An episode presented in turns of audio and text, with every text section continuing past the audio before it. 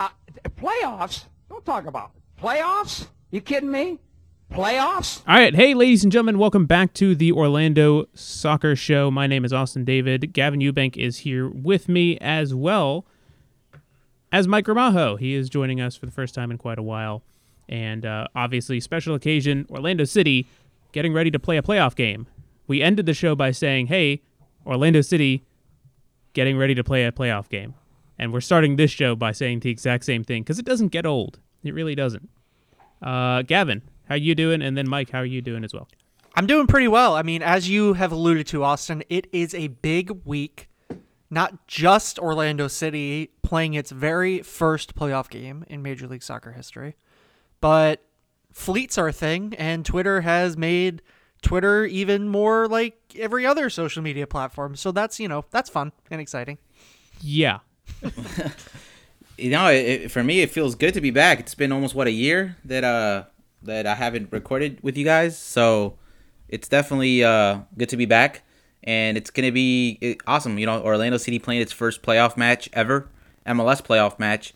So uh, I think we're in for a treat because NYCFC, Orlando City looks like both teams finished out the season in good form. Obviously, Orlando City lost that last game of the season, but overall, it, it, it we're gonna be in for quite a treat on Saturday at Exploria Stadium. You know, I saw a tweet the other day just how uncanny it is that Orlando City's very first game ever was against FC New York. Their very first game in a Major League Soccer was against NYCFC. Their very first game at Exploria was against NYCFC. And now their very first playoff game is also against NYCFC. So that's a fun little like Orlando City, New York City connection. Orlando and New York soccer forever tied to each other in one way or another. It is kind of crazy. And also, fun fact, uh, playing and then eventually coaching that FC New York team, current academy director Paul Shaw. Just uh, another fun fact. Good enough. It's good enough to pump this rivalry because I think it's the most underrated rivalry in MLS. And what you know, what better way to inaugurate uh, ML, uh, Orlando City's first playoff match against a, a rival in New York City FC, expansion rivals. Yeah, especially considering how close these two teams have been competitively. I mean, obviously not standing wise, but when they get together competitively, they're very close throughout the years. Right. And, and that's kind of the thing that's fueling this quote unquote rivalry. You know, a lot of fans are like, oh, it's not a rivalry, but like these two teams have their destinies intertwined with each other so much so that it's almost forcing itself to be a rivalry just based on how things have played out. I mean, last year with the US Open Cup, it went down to penalties and the running of the wall. Like there are memorable moments from these two teams playing each other, and that's what makes up a rivalry. The mm-hmm. fans don't like each other. Like it, it, it all plays together. I mean, yeah, yeah you, you can even go further further back in, in time. I mean, you remember that that, that hat trick from Cyle Larin back in the inaugural season, the the first game at then at Orlando City Stadium. That was that was quite a, a way to kind of inaugurate the uh, the 2017 season with Cyle Larin coincidentally scoring that opening goal. Um, it was quite electric. Um, and then it, it just every time these two teams play, there it's just it just it's it's there. It, it's a natural rivalry. It's not forced. And I mean, with with the stakes now higher than ever, I mean, this is gonna be Orlando City's. I think we we've kind of said all, all the season what match is it's it's which which match so far is the most important match for Orlando City. We, we can go back to LAFC being that beat that LAFC victory at the MLS's back tournament. That that it was Orlando City's most important victory in it, in its club. But I think now we're taking it a step further now, right? Because we're in ML, you know this is ML, this is playoff uh, soccer right now, and I think I think we can kind of look back and kind of see that this match now is probably gonna be the most important match in Orlando City history. So uh, it really just depends on what ends up happening. Yeah. Like everything from here on out is is going to determine the the severity of the games, you know, going forward. And Obviously, if they lose, then it, it doesn't mean anything. And no, Does no, any of this feel a little smaller to you guys because of COVID and because that we're going to be looking at a stadium with only three to four thousand people? So like the hype factor of the actual game itself isn't quite as big as what you would traditionally see. Because that's yeah, kind of how uh, I feel. 100%. Like, like no, yeah, COVID and the way the season's gone, like just all of that together. Right. No, you're 100% right because of the way that the the hype is not been as prevalent. Obviously, fans aren't going to be able to attend as much. Uh, the club has done what they can to try and hype up the game. They started the Light the City Purple campaign. They've sent out light bulbs to all the media, which, by the way, shout out to Orlando City's communications department for delivering a light bulb to me. Um, and it, you know they're they're doing their best to try and hype up everything, uh, but there's only so much that the team and the fans can do simply because a, it is one not going to be nationally televised. It's going to be on Univision Deportes. Two, there's going to be a lot of college football going on during the day at the same time. Kickoff is at noon, which uh, say with that what you will, but it's it's not ideal in most circumstances, especially with college football happening right at the same time. And then three, with with COVID and not having as many people to be able to go there, um, just kind of all plays into the the dampening down of the hype around this playoff run. It should be a good day though on Saturday. Um, obviously, we're experiencing a little bit of what of a cool front right now in Central Florida. So, Mm-hmm. I'm looking at the seven day forecast. Saturday, uh, I mean, partly cloudy, but you know, you know how Florida is, right? It's it, it just varies, and it's the the high is it's forecasted to be 80 degrees. So, I think it should be a- a good a good. It's going to be a good type of weather to play some soccer in. So, um, Mm-hmm. so I mean, I think it's gonna be. I mean, yeah, it's gonna be a good one. I, I'm looking forward to it. for for those who listened to last week's show, we kind of delved into a little bit of NYCFC and just kind of how they match up with Orlando City, uh, and we'll talk a little bit about it now. Uh, and just for the rest of the show, what we're going to do, since we basically did a show last week and we talked about everything that needed to be talked about, then we're going to talk about our end of season awards. You know, like MLS gave out all their awards. Why can't we? But just for Orlando City. Uh, and then we'll kind of talk about um, a little, a few other things that Orlando City has done and potential uh, players coming back for this game on Saturday. So, without further ado, let's just talk about NYCFC and what they bring to the table. Uh, we we delved onto it a little bit last week about their potent attack and how they've been over the last couple games, and they've they've been very good attacking wise, but they haven't played great defenses. And I mentioned this last week. Orlando City is a much better defensive team than the teams that NYCFC has played over their last three games. I think that's going to be a very big factor when it comes to this game on Saturday. Yeah, I mean, when you, I mean, just the tail of the tape between these two teams, how closely they have been this season. I mean, 40 goals for Orlando, 37 for NYC. The, both teams allowed just 25 goals this season.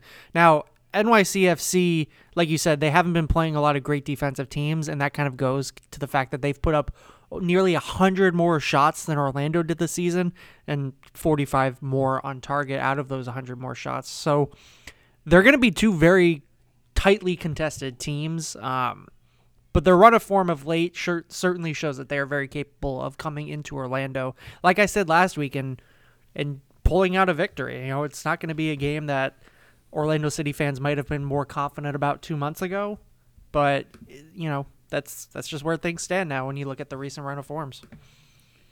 It'll be interesting too because I mean you, you look at the schedule. Um, I mean obviously a, a, apart from it, this being the the best ever regular season in Orlando City history, uh, in terms of the MLS era, uh, Orlando City never really picked up back to back losses. I mean you can count the MLS back final and then the restart of the regular season, but in in terms of, I mean that's the only time they picked up back to back losses. Um, so I mean, Orlando City has shown they can consistently respond to losses and pretty much just go on a run in itself. So I'm I'm more interested in seeing first on how Orlando City, how Orlando, how Oscar Pareja is going to man, man put a, a, competitive squad on Saturday, and how that competitive squad responds to that loss against Nashville, and and if they respond with a victory, obviously, yeah. I mean, I mean keep in mind this is a you know uh, a knockout tournament now. You win or go home. So Orlando City wins on to the next one, and it's I'm gonna be more interested in seeing how they respond,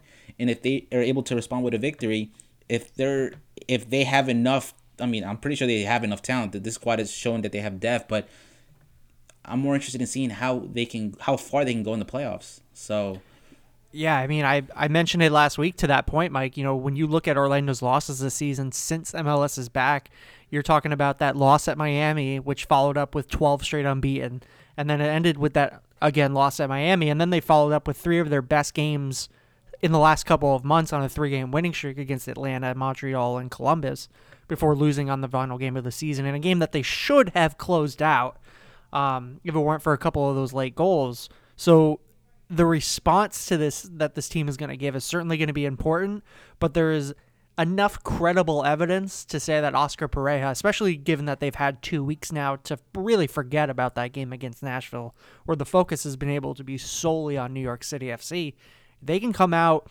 They're at home. They'll have the whole, you know, the energizing support, albeit smaller than what they'd be what they'd be used to. They'll have that support there to just pounce from the get go especially considering you know that is a style that we've seen for them. So there'll be even more reason for them to be able to pull that off this time around. No, I, I think if Orlando City can come out the same way, if you look at that Nashville match, that, that those first thirty minutes, Orlando City was not only fast, they were mm-hmm. I don't want to say they were clinical, but I mean they, they had enough. I mean they, and, and mind you, they weren't playing. They, or Oscar Pareja didn't put a, a strong lineup because he. I mean, at that time he was rotating squads because remember they did. We're talking about an Orlando team that was playing for almost three months in a row, Wednesday, Saturday, Wednesday, Saturday, or but obviously with with this two week break, pretty much, if Orlando City can replicate the way they played against Nashville in that first half, I mean, mm-hmm. that that was, I mean, Austin was there, we were there, it, they were just, wow, I, I was amazed, and obviously the end result didn't really pan out as as everyone hoped, but. If, if Orlando can kind of pull that pull that Nashville performance, those first 30 minutes, and, and put it against New York City, uh, I think I mean obviously it favors Orlando massively. Yeah, yeah, I think the biggest the biggest thing for Orlando is getting players back from injury. The only person that's currently on the injured reserve, I believe, is Dom Dwyer. Uh, David Loera and Michael Halliday are on there for undisclosed reasons. Uh, but Uri Rosell is off. Joao Moutinho is off. Uh, they're hoping to get Pedro Gallese and Sebas Mendez back. Uh, apparently, there was a report from ESPN today that said that MLS is going to be paying for charter flights to fly those guys back so that they don't have to quarantine. Uh, that could be massive for this team, having Gallese in goal and Sebas in the midfield, either starting or with just depth in general. And then for you know NYCFC's sake, uh, the last time these two teams played, it was a one-one draw back in October, and then since that point, they played Columbus, Montreal, Toronto, Red Bulls, Chicago. They got beat by Columbus right after the Orlando City game 3 to 1. They beat Montreal 3 to 1, who Montreal is not very good. They beat at Toronto 1 nothing, uh, and Toronto didn't have a very good end to the season. They beat NYCFC 5 to 2 and Chicago 4 to 3. I think the the biggest thing for this NYCFC team is they're they're vulnerable defensively or can be, uh, but they can be potent offensively if you give them a chance you know that that Chicago four three win doesn't say anything special. It's like yeah they scored four, but they let in three. I think Orlando can if they play their game, if they have Mauricio Pereira right in the middle, kind of pulling the strings. I think this is a very winnable game for them, especially playing at home. Yeah, I mean, like I said, this team is going to put shots on goal. Um, so you mentioned being able to have Pedro Gallese back. That's going to be huge, um, especially to possibly get Uri Rosell and João Moutinho back in the lineup. That's going to be important as well. But it, it's going to come down to how well the defense plays when New York City gets into those rhythms because obviously we know the ebb and flows of these games are going to go back and forth and New York City is going to have their share their their run of play where they're probably the better team. So it's going to be critical for Orlando to keep that shape, keep that strong defensive combination that they've had all year and to be able to stand up and keep those shots from going in the back of the net. I mean, that sounds obvious. You know, you the team who scores the fewest goals loses, and that's what you want to do. But with the way that Orlando's kind of slipped a little bit defensively, with the way that, especially the way that we saw against Nashville, it's going to be important to be able to stop those those attacks when they start to become relentless from turning into something you know dangerous. And and, and speaking of, of, of the attack, and I think uh, not talking about New York City, but Orlando City. Besides the fact that they have options on, in the attack, I, am curious to know how Oscar Pareja is going to. I mean, put it like this: uh, you have, you have Matheus Aiás, who finally was able to play some minutes in the last games of the season, but really small minutes. Not the, obviously Oscar Pareja said that he wants to kind of put Matheus in, in, I guess, slowly progress him into the uh, into the lineup. But we're talking about playoffs now. I mean, obviously, yeah, you're gonna start Daryl Dike. That's that's a no brainer. But how do you kind of how do you kind of insert Matheus into that lineup? Um, even Alexander Alvarado, who really hasn't played that much too. Uh, do, do, do you have that? Do you put that much confidence and trust in a, in a player that hasn't been with the squad, hasn't had a preseason, and and and put them to put those two those two players um, to play important minutes in a playoff scenario type of match? I think with what Oscar has done in the past, it has shown that he is willing to take risks on players in clutch situations. With IS and Alvarado, I don't think they come into the game unless they're needed. Mm-hmm. Uh, depending on game management, you know, if, if you're up one nothing or, or two to one, you're going to go much more defensively, and and you know maybe the five at the back like we've seen in the past. Uh, you know, maybe more midfielders to try and shore up, uh, depending on what NYCFC is doing. Um, but when it comes down to the fact that like if you're down and you need a goal, uh, you're throwing the kitchen sink at them regardless. So it doesn't matter if if IS or Alvarado are ready or not. Uh, you're you're doing all you can to get a goal back, and those two guys are some of your better options right now. Whether they've had experience with the team, whether they've had preseason or not, they can go out there for 15, 20 minutes and run. And they have good enough ball skills and, and they've spent enough time with the team that you can kind of be like, okay, well, they're not going to be a detriment and hopefully they can help you. Yeah, I mean, this is the playoffs. So there is no next game when you are looking at what you're lining up. Is you're going to take the field, you're going to put out a lineup, and this is this game, and there is no tomorrow. So that you know with that mindset you have to be willing to use every piece that you have at your disposal at your disposal because the ultimate goal is to win the game really at all costs to survive and advance. And, you know i certainly don't doubt oscar's um, ability to put guys like that that are not necessarily proven in these situations. It really all comes down to what he has seen in practice because obviously we haven't really seen much from them in games and you guys don't get access to see anything in practice. So it's, I mean, it's really just up in the air at this point. It all comes down to what Pareja sees. I mean, do, do you risk being overconfident knowing that, let's say you put a the, your best lineup ever, I mean, the best lineup so far of the season, because I mean, you're having players come back. You, you so you, you go in there really confident. You knock out New York City FC, right? And then potentially take on the Philadelphia Union in, in the next round. Uh, I mean, I, I mean, do you, do you play the long game here? Can, I mean, can you play the long game in, in, in a playoff scenario? No, no? I, I think the the like way, Austin said, I think it depends on what the score line is and how the game yeah. goes. Right. I, I think you you play one game at a time. Right. Like apparently, uh, MLS is already calling Orlando City and being like, "Hey, you guys might host the MLS final." Like we got to prepare for this.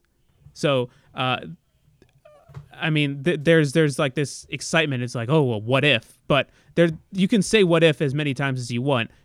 It does nothing matters unless you win the first game, and then nothing matters again until you win the second game. So you just go one game at a time. You can't plan for what could happen in these eventualities. You just go all out in the first game and hope you win the first one, and then move on to the second one and plan from there. I mean, Daryl Dike's first real appearances for Orlando were in the knockout stages of MLS's back. You know, a team that, by all accounts, they were desperately trying to win. So it shows that he is he's not he's willing to put guys in there in big moments, even if they haven't necessarily performed in those moments before. Yeah, you can say it. I, I did I did like what Gavin said about what the game kind of calls because I mean let, let's let's hypothetically say that Orlando City's up three 0 by by halftime.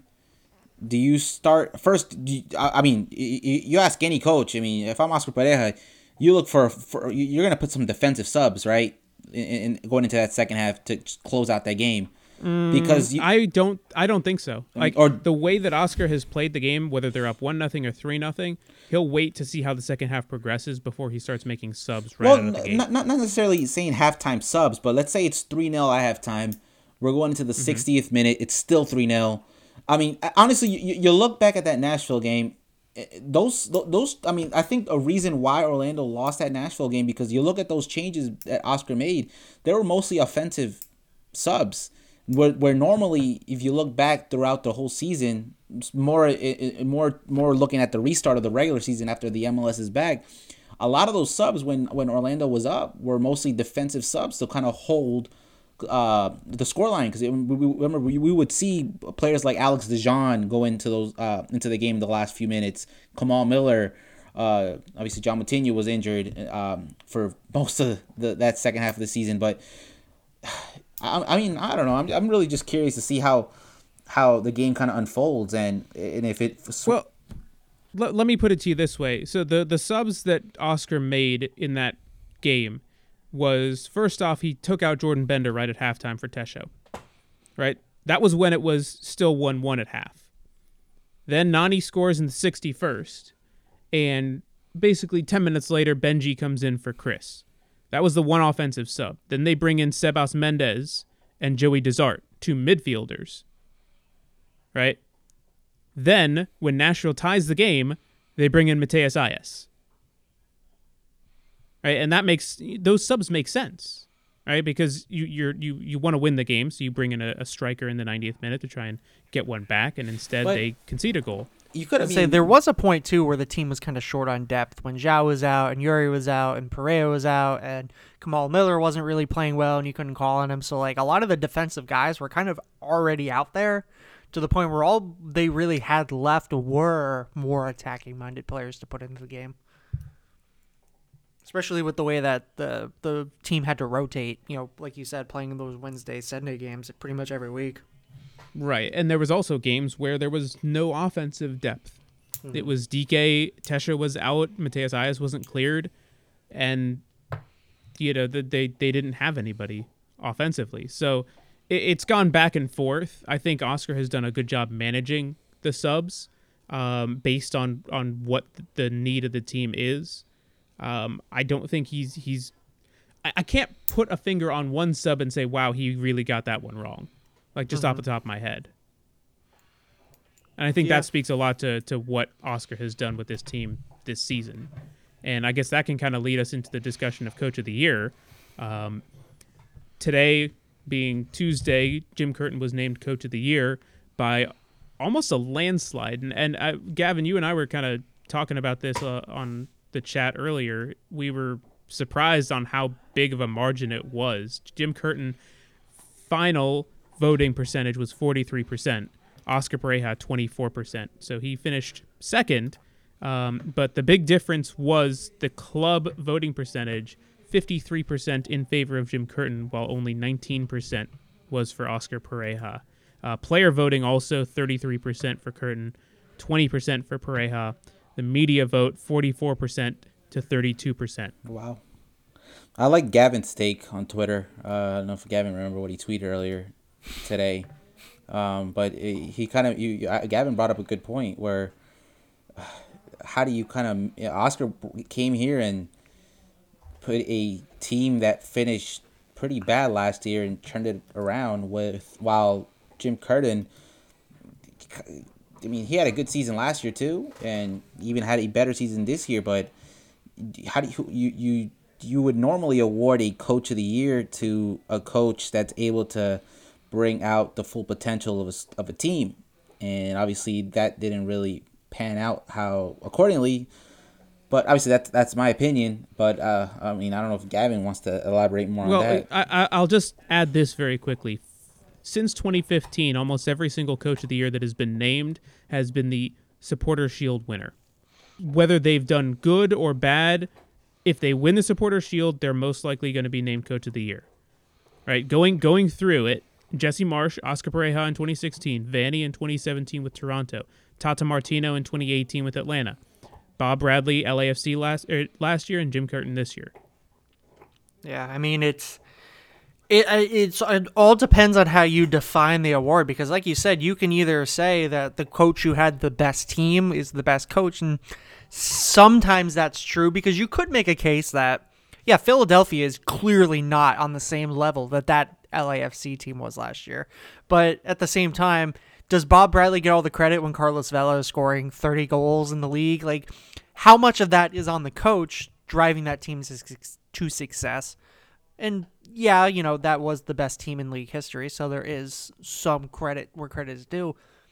That's how you want to look at it. But then, like, the way I see it, like, the best coach of the year is the coach who, to me, got the most out of the team that they were they had. And like we've talked about before, this Orlando City group, by and large, is very much the same team that James O'Connor had last year, minus a, a few players here and there.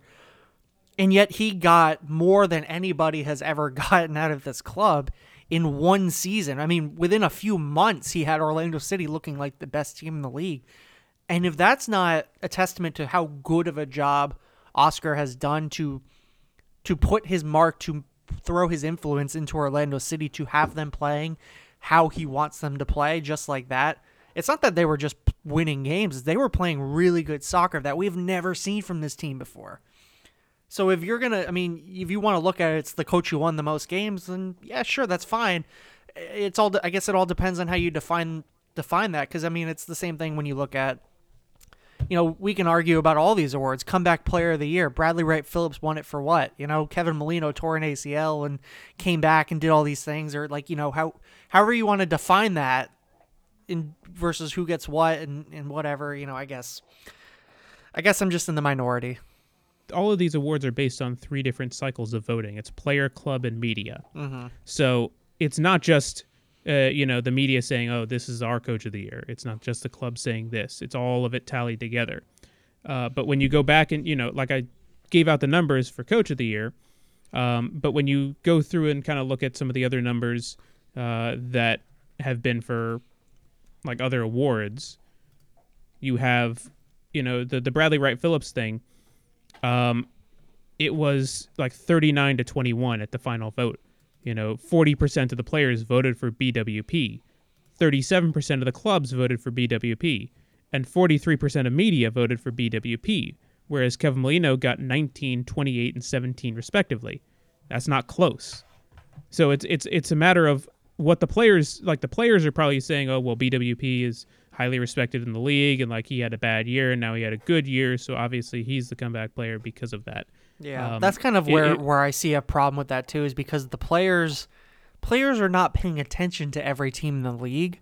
You know mm-hmm. like these votes are going to come from what's in your bubble. If you're an eastern conference player and you're only seeing other eastern conference players or you're only seeing mainly the three or four teams that you played four times this year like that's where you're like the the opinions are obviously going to be biased. So like like you said, it's probably people that are watching BWP up close, people that have seen him play, that know him well, as opposed to guys that don't really know Kevin Molino because he's maybe not, uh, you know, the kind of player that BWP is, or he's not, you know, loud or whatever. So it, it's biased in a way that other, you know, voting in other leagues is not to that extent.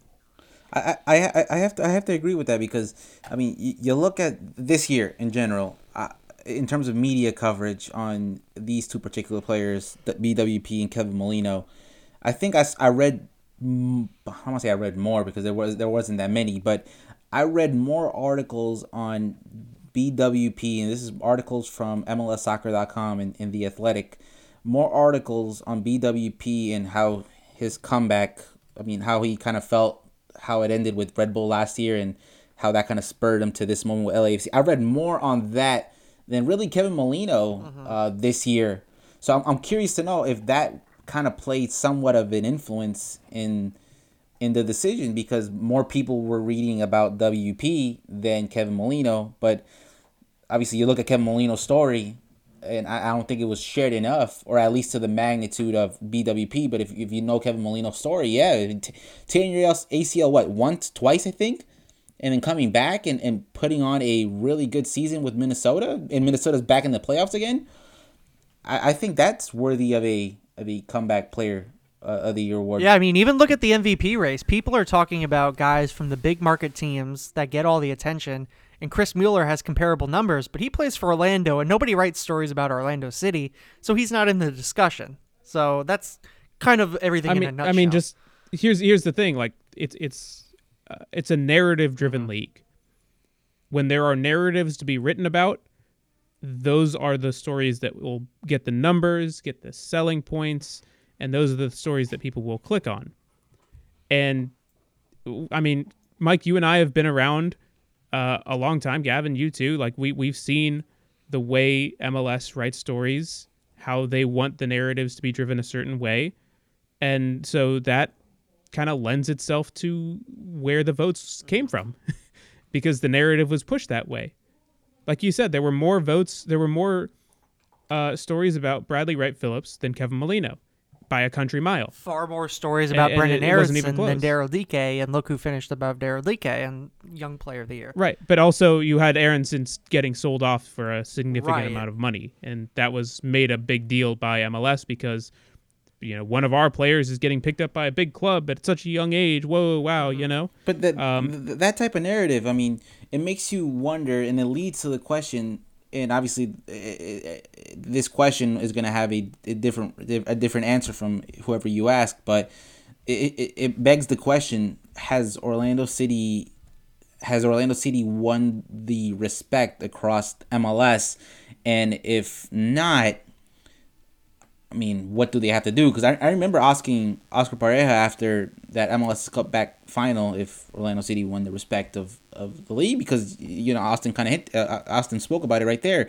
You, you really don't see that many Orlando City articles on the national level. Um, you you didn't really see that much this year either. And Oscar Pareja was like, "Well, that's up to the media. That's up to you guys, the analysts, to decide." Um, so I mean, does, does Orlando City have to win a, a silverware to finally kind of change the narrative a little bit? A hundred percent. I think the way that the last five years have gone, one good season does not change the mind of I'd say it's the fastest way to get there. Uh, yeah, I mean it is the fastest. You win an MLS Cup championship, it's like okay, yeah, we respect you now. If they can carry it over making into the next playoffs- season, then then they start to build that reputation. Right. But like like I said last week to, to Gavin, making the playoffs is at this point the bare minimum. Right? Just because they made the playoffs means absolutely nothing in the grand scheme of things because every other team is expected to make the playoffs every year. Any any half decent team is expected to make the playoffs every year. And the fact that Orlando has done it once and then is saying, "Oh, well, let's respect them because they're so good." It's one year. You know, you have to put together a number of years together to get the to garner the respect of everybody around the league before you can say, "Hey guys, why why aren't we getting the respect we deserve?" Because I, I hate to say it like that, but that's the way that the league is Yeah, is because going. it's also right, you have to have consistency. it's also a year in which two thirds of the league made the playoffs. The schedule was so unbalanced that there's really no fair way of judging these teams collectively. They played the same teams over and over again. So like, there are so many different ways that you can look at it. Now, it, you know, one way, yes, Orlando City played well and they finished fourth in the Eastern Conference, which is not an easy thing to do. But you know, yeah, it's one year, and we'll we'll just have to see. I, I just want to do this very quickly, kind of get your guys' thoughts on uh, awards of the year since we're talking about awards and, you know, how biased they could be. Let's not be biased. Let's talk about our awards for Orlando City. Uh, I want to know your best defender for this team this year. And this could go very much two ways. I would say Robin Janssen and Antonio Carlos are probably very equal, but I want to know which one you think is better and why. Mike, we'll start with you. Uh, my first choice is it, it's hard because you, you kind of. Uh, my first choice would go Antonio Carlos and then Robin Janssen, but both that center that center back pairing they complement each other. I think they they, they they've shown it all season. They obviously the language barrier is not there, but remember if you, you, you look back earlier in the season, Robin Janssen said he's learning some Portuguese and some Spanish, so he's able. uh, I mean, uh, uh, Robin Janssen's putting that effort to to to work with his back line, and but obviously then again you look at Antonio Carlos and how he was able to come in. Obviously he's a loanee. Maybe he, hopefully we'll see what happens in the offseason. He if he comes back. But I think Antonio Carlos takes away because he's he's been a main pillar. He's he obviously Robin Janssen was here last year, but I, I don't know. I, I there's something about Antonio Carlos that is the difference maker in that back line and with Orlando's uh, defense. Fair enough. I yeah. Okay. Yeah, Gavin? I'm gonna go ahead and agree with that. And I think Janssen maybe gets more of the spotlight because he's the guy that is making those big tackles, and he's the guy that's chasing def- chasing attackers down, and he's making the big plays, but he's also more susceptible to making the bigger mistakes, which leads to Antonio Carlos having to be the guy that kind of steps in and clean up his messes from time to time. And like Mike said, he is more so the pillar of that back line to the point where if you take him out, this pro- the season probably goes maybe not a lot different, but significantly noticeably different than the way it did with Antonio Carlos back there. I, the the way I would say, and- my choice is also Antonio Carlos. The way I would say it is, Janssen was here last year. The defense was mm-hmm. improved, but then when Antonio Carlos came, it improved significantly. I think that Robin Janssen is a good complementary player to a guy like Antonio Carlos, who can who has the legs to run around, who has the the aggressiveness to track down balls and make very kind of uh, I wouldn't say dangerous tackles, but you know he, he gets into players. He doesn't just kind of play it smart. He plays it aggressively smart, and I think that that leads to a better defense where you have two players that are kind of complementing each other rather than two players that are just very good. You know, that was the one thing that Orlando was missing last year when it comes to defense, I would say, uh, outside of Pedro Gallese, is just a player that complements Robin Janssen. And I think that it goes both ways, where Janssen complements Carlos and Carlos complements Janssen. But I still think that because of the way that this team has played defensively since they got Antonio Carlos, it has to be him. Antonio Carlos is also a huge upgrade over Lamine Sane. and a lot cheaper Yes. probably. Yeah, yeah, that's Yes. Well, we don't know yet. Maybe Very maybe his so. value went up after this season. But Well, he's also on loan. He's not even bought by this team yet. So there you go. All right. Uh, let's talk about midfielder. This is uh, not including Mauricio Pereyra. oh come on. I- I- no, no, no. That, that's because that's too easy. Are you kidding so me? So we're gonna choose the second best midfielder in the team. okay. Central midfielder, not attacking midfielder. Okay. Let's specify that. Central midfielder. Who is your best central midfielder? Who goes first? I, I I'm just trying to I'm just trying to make it not so easy because the easy choices like we're all going to agree on, but like Okay. the central midfielders. Uh, Ga- Mike. Uh, Junior Urso. That's that's my pick. Um, I think if Uri Rosell would have been healthy, I think he would have been a, a a worthy. I guess he would have been there competing with him, but obviously uh, we, we didn't see that much of Uri.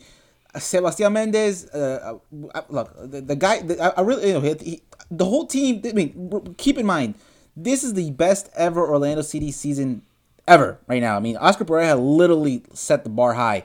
So obviously, every player is gonna have their, their flaws. Every player is gonna have their pros.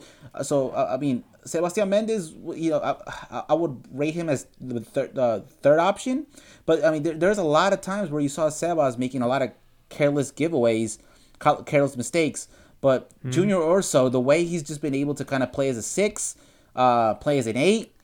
I mean, I think he, he, he's he he's just all over that pitch. Um, I, I think a player to look out for in the future if he comes back, Andres Perea. But Junior Urso is my pick. He's just he's another. I think when we look at this team and we break it down, uh, there's there's there's main pillars. Uh, Antonio Carlos is the main pillar in that back. Junior Urso's in the mid, and then when, when when Austin wants to start going into more up the field, I'll, I'll say who's the other pillar. But to me, it's Junior Urso, without, without a doubt. Yeah, and you know, Austin, you said you didn't want to make this this obvious, but I, I probably have to go that same way too. I mean, behind Mauricio Pereyra, Uri is probably the second most important player in Orlando City's midfield, but because mm-hmm. he has missed the last 13 games, you can't really say that he's been the best player for them this season. Now, if you want to judge by the eight mm-hmm. games that he started, yeah, he's probably been the best central midfielder, but obviously Junior Urso has been there all season and he has the the resume to to back that up. Um, but like Mike said, he's very important.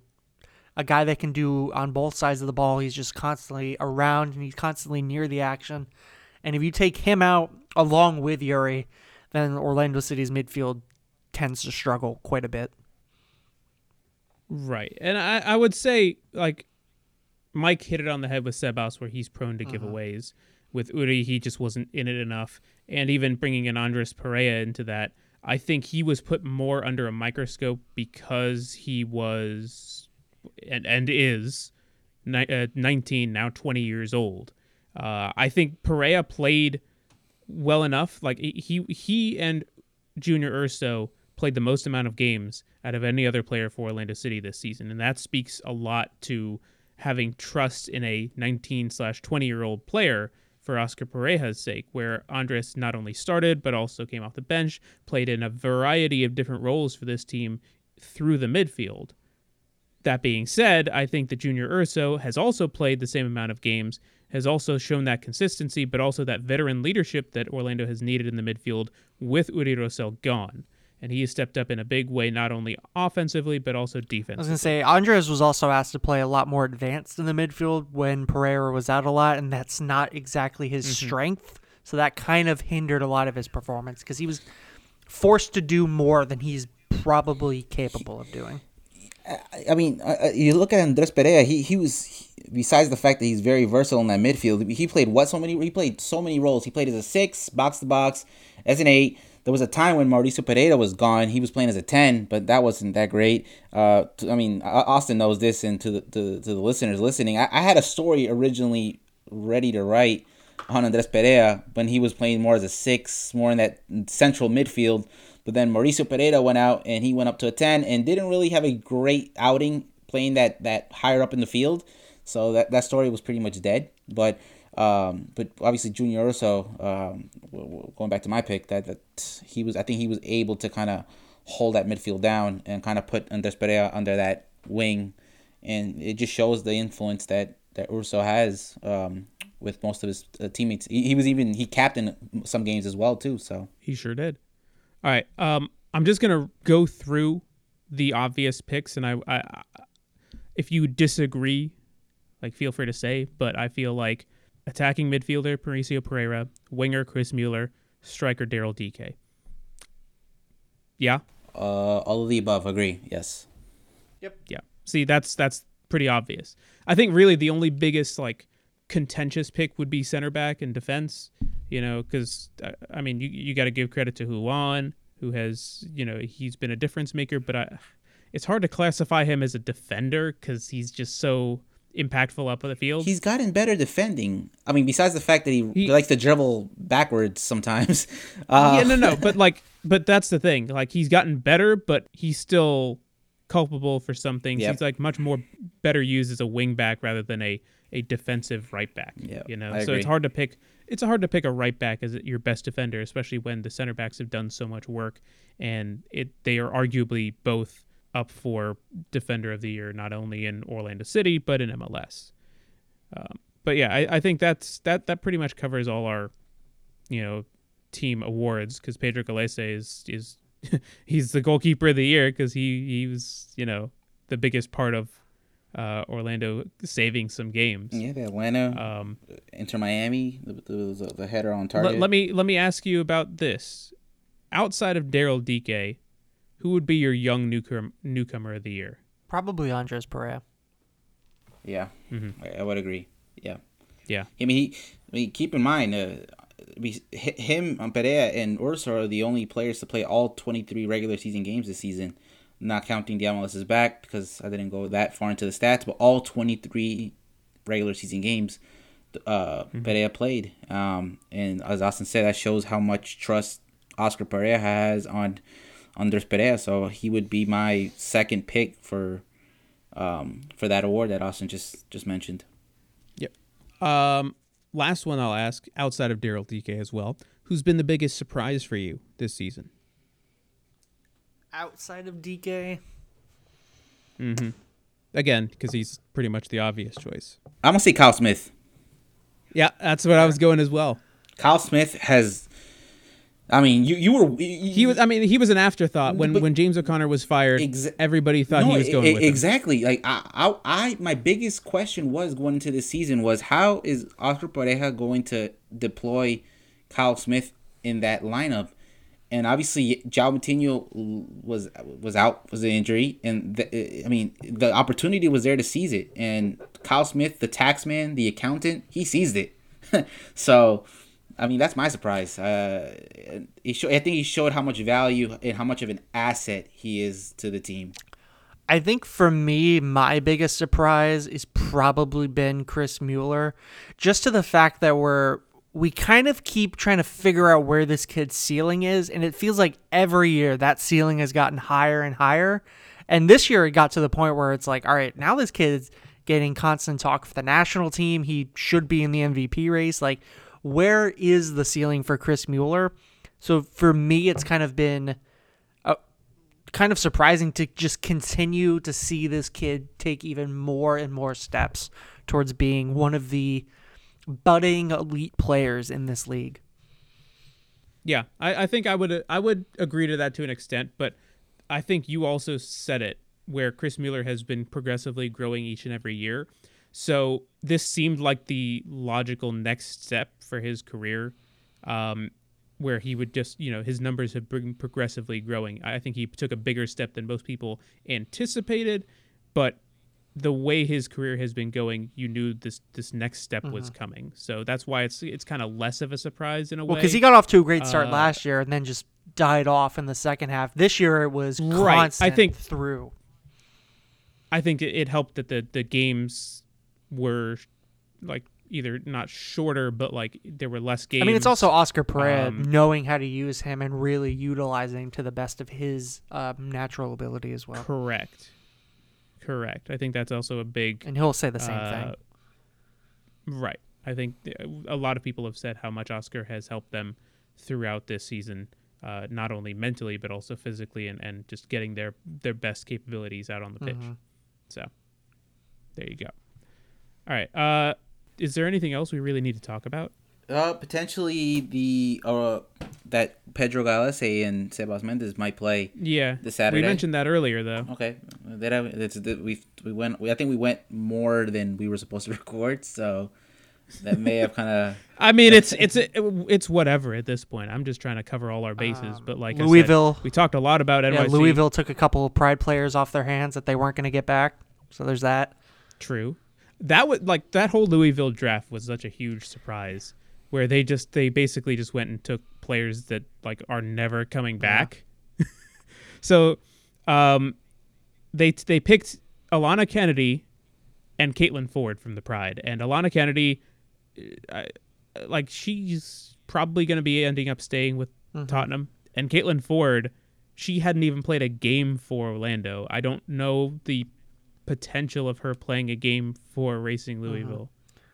Uh, and then they they ended up taking Tobin Heath and Christen Press. Yeah, I mean, I wonder if that's a long term play with with um Angel City coming in next year. It's like, do you just maybe take a chance and you know maybe they come play for you, or they don't, and now all of a sudden you've got a pretty good trade commodity for when Angel City comes in, and it's like, hey, we'll take Christen Press and Toby Heath off your hands for you.